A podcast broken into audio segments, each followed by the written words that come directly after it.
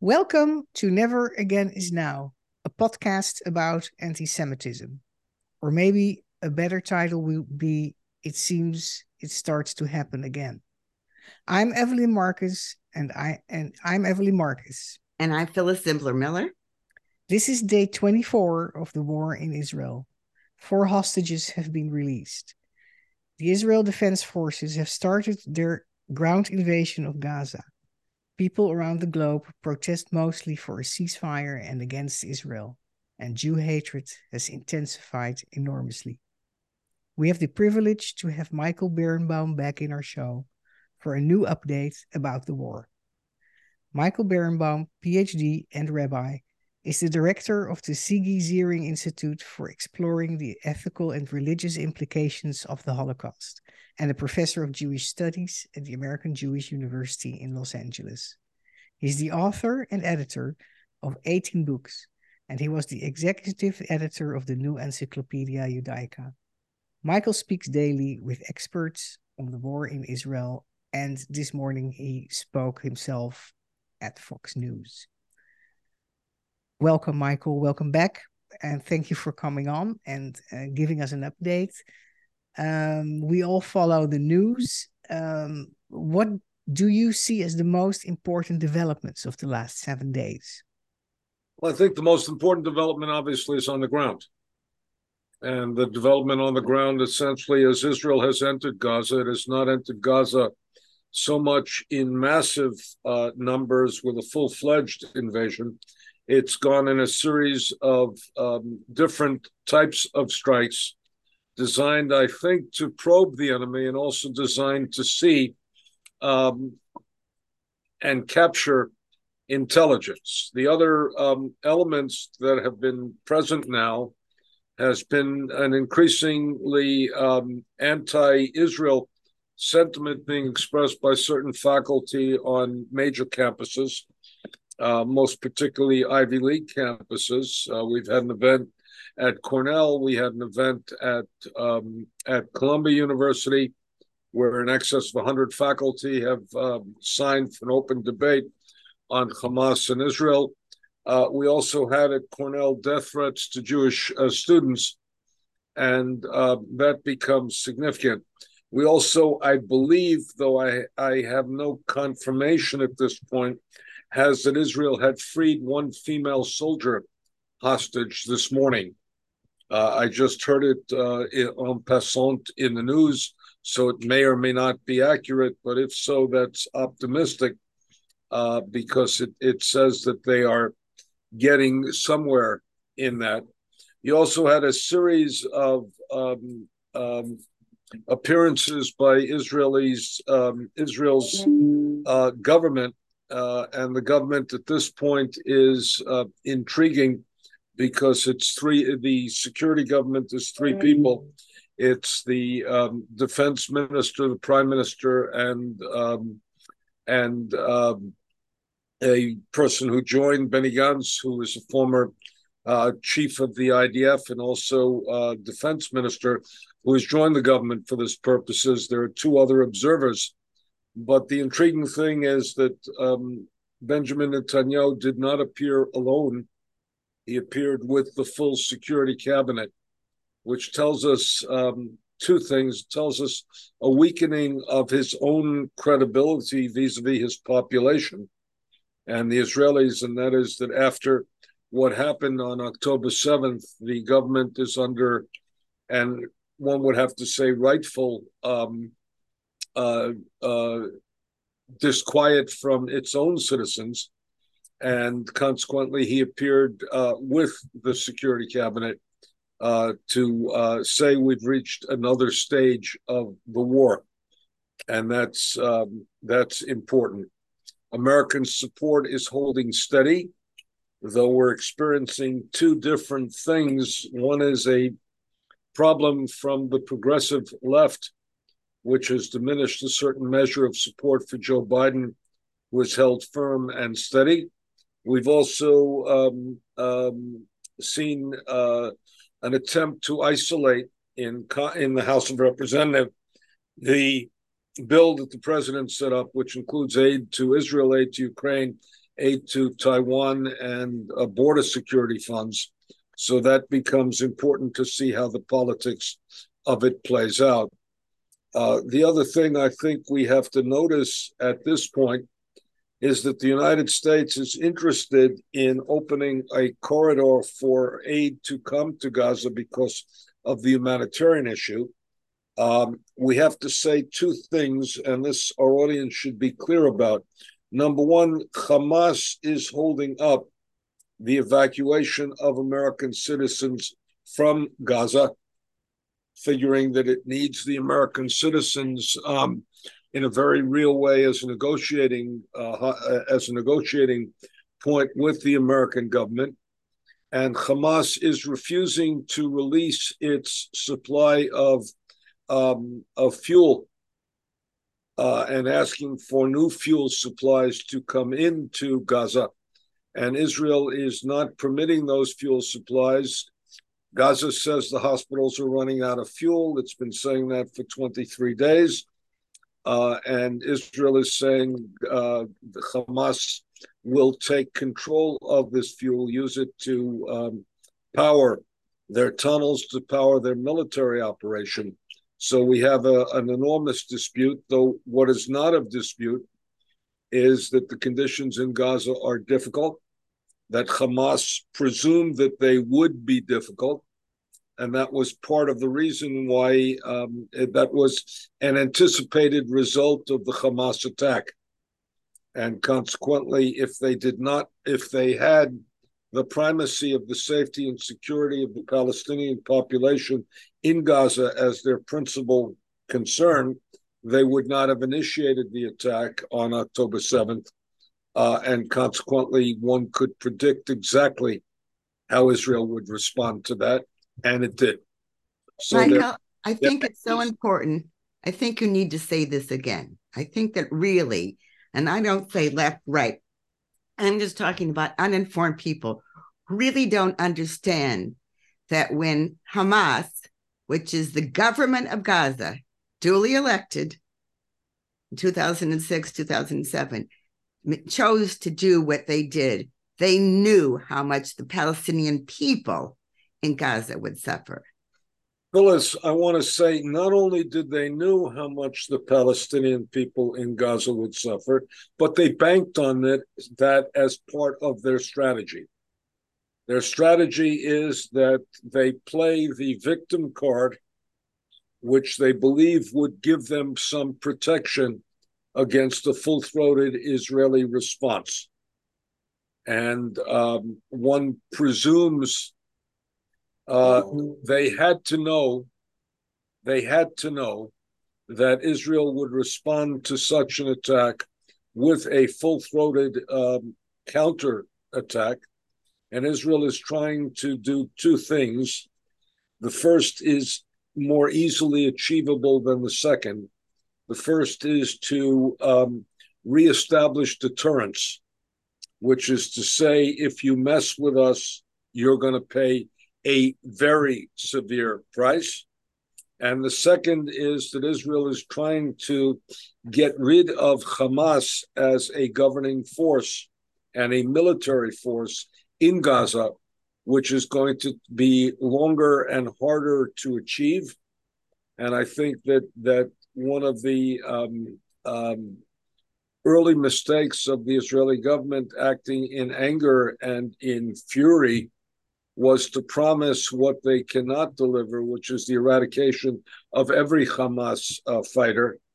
Uh, but they want to certainly um, uh, destroy the capacity of Hamas to um, have a military capacity and to throw these obstacles. We also should say that there's an interesting cat and mouse game taking place in um, Lebanon on the northern border of Israel, where Hezbollah is doing enough to make sure it's noticed, but not doing the full throw, the full on um, attack that would get a full uh, on attack of the Israeli um, military.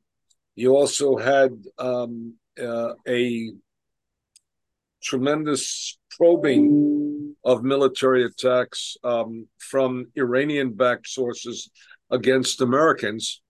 Mm-hmm. And the administration has responded to that with um, introducing new resources into the region, introducing the Marine Evacuation Corps, uh, which has already been in Lebanon, I believe in 2006, 2007, to evacuate Americans from Lebanon. And consequently, uh, everybody's playing a little bit of chess.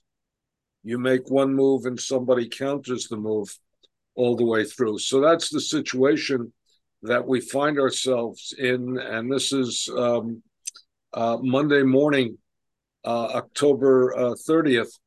Uh, by the time this is seen, we may be in a new situation, mm-hmm. but all we can all we can do, all we can do is to indicate where we are at this moment, and presume that we're giving you enough of a background that you can understand the issues that are being raised and all that's involved.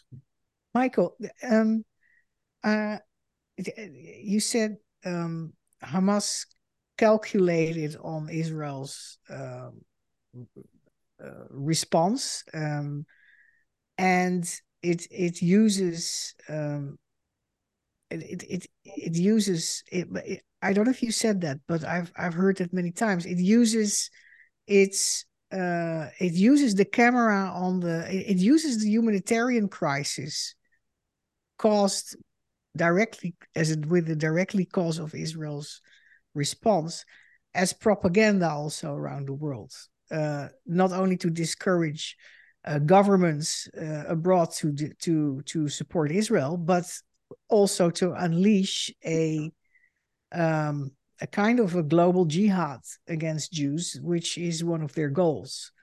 Um, and Iran wants to be the leader of the Islamic world.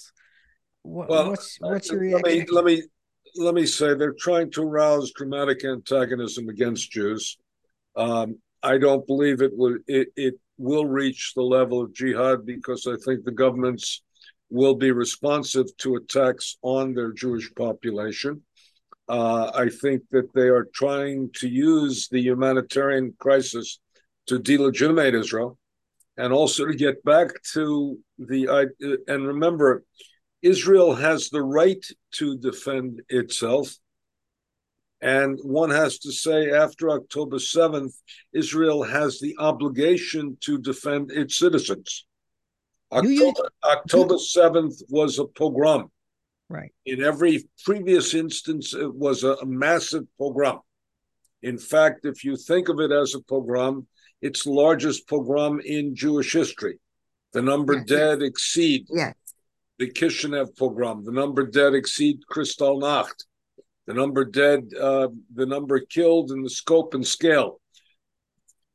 The, in every previous pogrom, we held the government in uh, power responsible for that pogrom for not protecting its civilian population.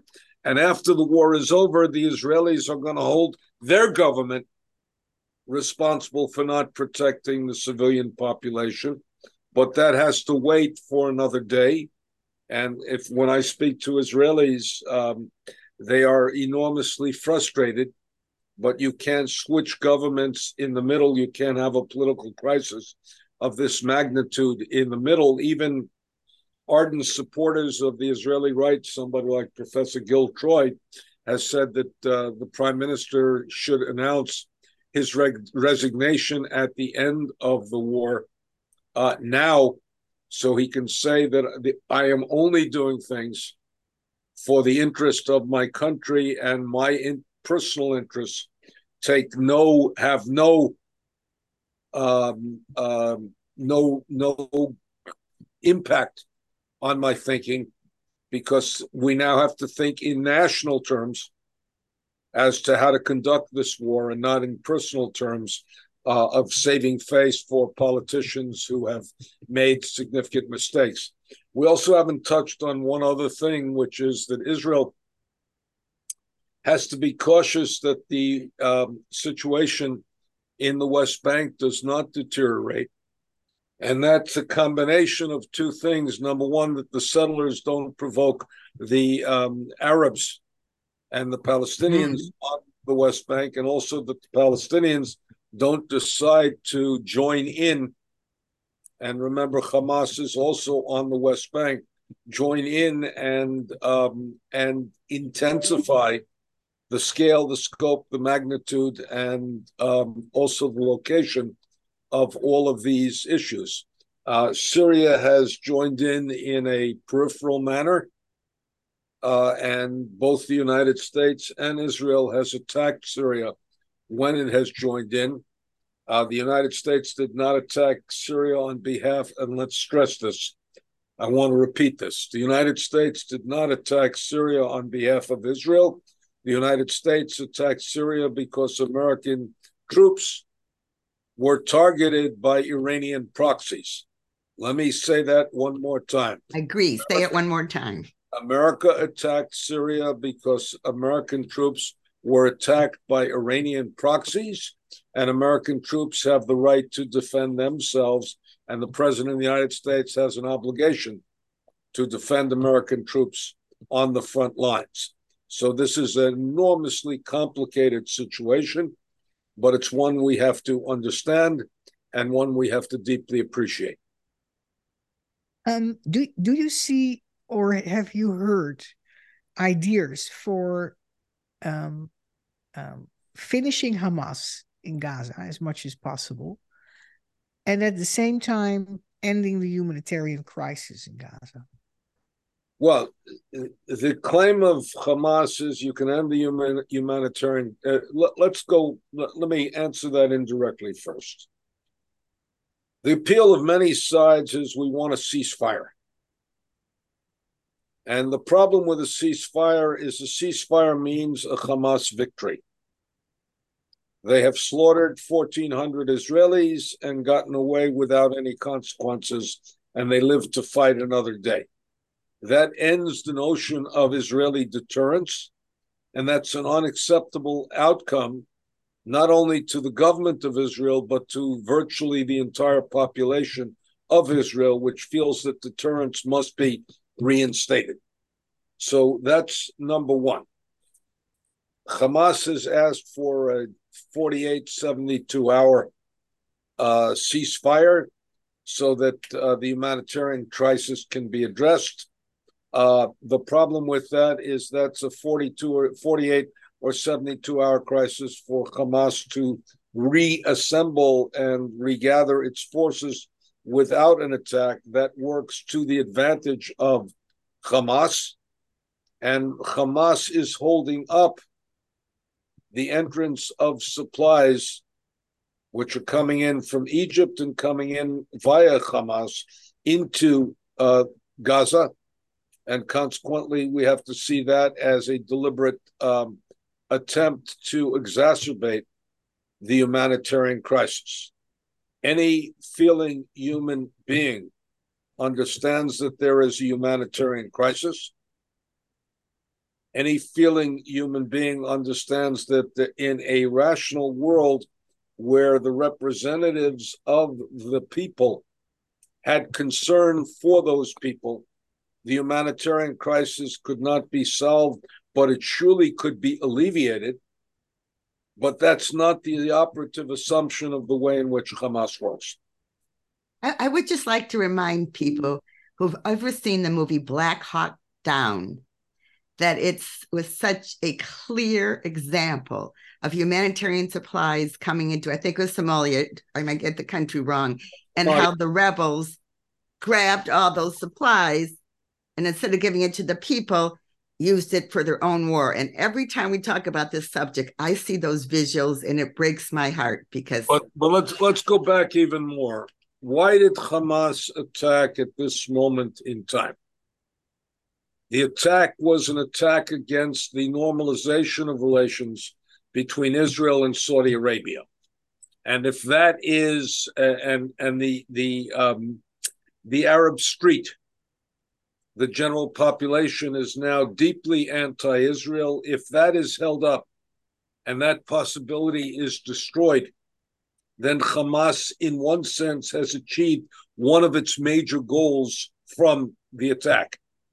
And every time we've come closer to peace, the radicals, and I'm not only saying the Arab radicals, I'm also saying the uh, Israeli and Jewish radicals have tried to sabotage the peace process, and they've succeeded. They sabotaged it. Uh, a right wing uh, religious nationalist sabotaged it by murdering Yitzhak Rabin, who had the credibility to move forward. Who knows what might have happened if Rabin uh, did not uh, was not assassinated. And remember, we could now be in the 23rd year of a Palestinian state. 23rd year of a Palestinian state, if Yasser Arafat had agreed to sign a deal in which he got back 95% of the land and an exchange of land so that the Arabs would have, the Palestinians would have been whole with regard to the land.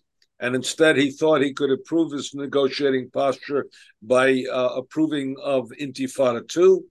The end result was the end of that peace process. Bill Clinton left office. Uh, Ehud Bar- Barak um, uh, lost um, uh, office, and the mm-hmm. radicals um, and the radicals um, came in uh, uh, came into greater control. So, if I if I hear you well, you're saying that you don't see possibilities to finish Hamas in Gaza as much as possible, and at the same time create humanitarian relief for the population that is not fighting with Hamas. Evelyn, you said I don't see possibilities of defeating Hamas as much as possible. I see possibilities of defeating Hamas as much as possible. Um, only a um, Hamas, if it changes its stripe, hmm. will, in one sense, allow a full throated relief of the humanitarian crisis. Let's be candid. It is absolutely in Israel's interest to alleviate the humanitarian crisis. It is not in Hamas's interest to alleviate the humanitarian crisis because that means that Israel can go on and achieve its goal without all of the images that shape public opinion uh, in the Western world and in the rest of the world. And we have to be worried about, ironically, the attack that took place in Russia at an airport in which they were hunting for Jews coming off an El Al plane. This is uh, deliberate. Uh, one wonders um, how that could happen in Russia. And um, uh, again, uh, one has to look at this. So uh, let's repeat basics. It is in Israel's interest to solve the humanitarian crisis. It is not in Hamas's interest. If the humanitarian crisis is not solved, by the way, and it's certainly in Israel's interest to make sure that fuel is not delivered to Hamas, because Hamas can use that fuel to, again, deal with generators, deal with underground tunnels, and all of that. And um, it is painful to see the humanitarian crisis, but it's clear who is ironically benefiting from the humanitarian crisis, which is Hamas and not the Palestinian people. Do you think that Israel has done a good job of getting this uh, information across in social media? Well, you know, I have taken not to looking at social media. And the reason I've taken to not to looking at social media is because I would spend 99% of my time responding to social media. I leave that to a younger generation. I still write for something that's an ancient form of communication called a newspaper and I still uh, and I use my time to use um, all of these broadcasts and all of these podcasts uh, and the like.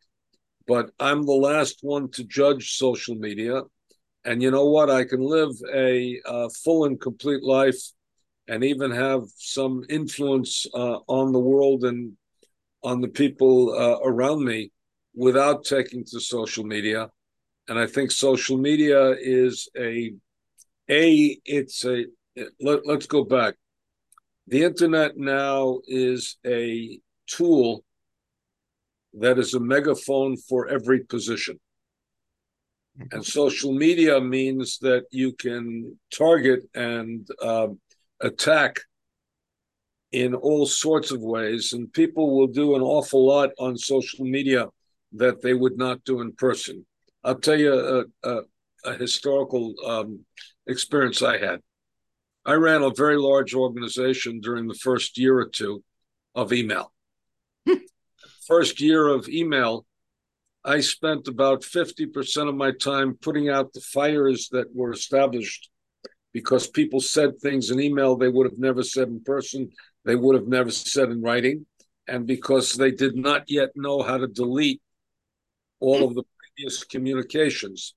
So, social media, I understand, is the means of communication of my children, but I'm enough of an ancient artifact that uh, it's not for me at the certainly not at this moment in time. Let's uh, look at the. I'll leave that. I'll leave that to you guys. You guys are more savvy than I am. no, um, I I share a lot of your uh, uh, of your feelings and experiences uh, about social media. So, um, let's look for a moment at the Jewish community in America. Um, Phyllis, you had you had specific questions about that. Question is that American Jews have felt rather safe compared to the Jewish communities outside of Israel throughout the world. Do you think that they're now starting to feel really unsafe, or do they still feel safe in America? Given everything that is happening on campus against Jews, you mean? Jews certainly feel less safe than they did before October 7th. Massive empirical information.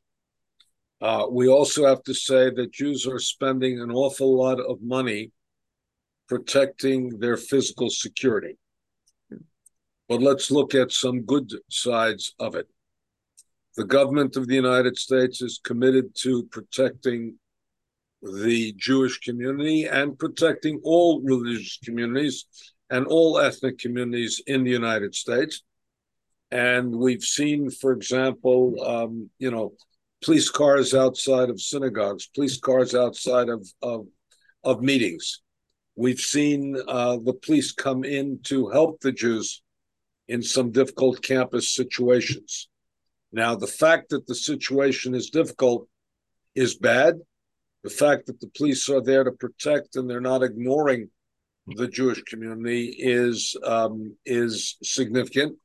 We've seen a failure of some leadership to condemn this.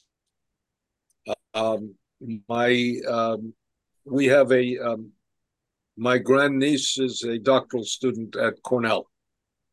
There apparently, and um, I get this secondhand because only my wife spoke to our grandniece today.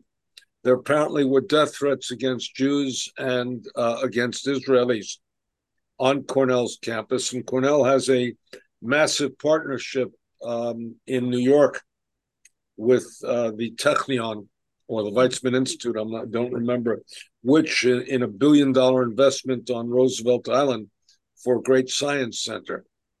Now the question becomes: um, death threats against Jews on a Cornell campus, if indeed that's what's happening, should lead to what? Should lead to expulsion. It also should lead to charges so the question of safety, in fact, is going to depend on the response of the legal authorities and the active response of legal authorities. When uh, we see Los Angeles policemen uh, at uh, synagogue, or even out, out here, I'm at American Jewish University, uh, we feel better about it. And the other part of it is apparently, and I was in, in Poland, so I didn't understand it uh, I met with uh, leaders of two schools who spoke about the attendance on the day of the um, intifada against Jews, which was a week ago Friday. And they had a 60% decline in enrollment, in, in attendance. Mm-hmm. Parents decided to keep their kids home. Now, we're not asking parents to put their kids on the front line, but we have to be very careful that we don't allow the enemy the victory of making it number one, making kids afraid to be Jewish, and number two, destroying Jewish institutions with the threat of violence and not allowing Jews to gather together, to pray together, to be together uh, with the threat of violence. I want Jews to have a thick skin at this point, hmm. and I want a certain measure of defiance in a very basic way. And um, we have to be careful about that. I also uh, had a very interesting experience the night we had a demonstration in Los Angeles the night after Simchat Torah on October, I guess it was October 9th. Uh, Monday or night. Monday October 8th or October 9th. And uh, in ex- uh, uh, Jews from all over Los Angeles gathered at uh, one of the congregations. They filled it to standing room, standing room only. And on the way back, um, we saw a, a, person we know well. And I asked him um, uh, in a cordial way, non accusatory way, Where's your wife? She would always be here. And he said something that scared me to my um, um to my core. He said, My daughter begged us that both of us should not come because she didn't want to be an orphan. Now, it should not be the case that Jews are afraid to gather with other Jews because of the fear of violence. And by the way, if Jews are if Jews have to gather with other Jews because of the fear of violence, we have to be tough enough to respond to that. And the authorities in question have to protect us and our right to gather. And thus they have. By the way, there was significant Los Angeles police presence at the rally. There was no violence whatsoever, and it was a, a, a deeply and profoundly moving experience Michael, we're coming to the end of this special update, unless Evelyn has a pressing question. But I want to repeat something I heard you say a week or two ago. As many people know here, Michael's a renowned Holocaust scholar, and he said, This is not 1939, because in 1939, the Jews were powerless. And in 2023, the Jews have power. And I think that's such an important thing that we need to remember. Evelyn, do you have something that you want to say? Before? Well, I would like to add something to that. Uh, Jews in Europe are extremely nervous right now. They have no power at all. They're totally outnumbered by Muslims who react in in great amounts, so hateful, so genocidal in their in their uh, verbal expressions and sometimes physical expressions uh, and threats. So um, also we had we have in Europe we we already live with military police in front of our synagogues for a decade or more and it it doesn't make us feel safe at all because we are attacked from from all kinds of sides where the military police cannot be um, i hope there will be consequences for the institutions that allow this to happen to Jewish students. I don't, I haven't heard yet where those consequences will come from, except for donors who take personal initiatives, but I haven't heard the authorities uh, come with a policy. I um, do you know where where Deborah Lipstadt is is speaking out? I, I haven't heard much of her yet. Well, Deborah Lipstadt is the U.S. ambassador on anti-Semitism, uh, and her role has most recent uh, her role, as it's described, is a State Department role, which means she deals with international um, anti-Semitism, less uh, local. She certainly and um, I've known Deborah since we were um, uh, young, young uh, people. Uh, the irony is, uh, you can make many ac- ac- accusations against Deborah Lipstadt. I happen to be a fan. The one accusation you can't make uh, against Deborah Lipstadt is that she doesn't speak out. Uh, do you know where in Europe she's speaking out? She speaks out dramatically. The other thing that we have to see is that the second gentleman, mm-hmm the um, husband of the vice president has been leading the administration efforts on anti-Semitism, and he has spoken out again and again and again. Look, I was at a conference on anti-Semitism sponsored by Variety magazine, uh, which drew the Hollywood elite, and person after person after person. And these are the great story makers of America, the great storytellers of America person after person after person, Jew and non Jew alike, were speaking out on this. And this is a moment in which people of goodwill must speak out, must express their solidarity, and we cannot allow the situation to deteriorate to the one uh, that we've experienced in Europe. And the other thing is, uh, I don't want Jews to be driven by fear.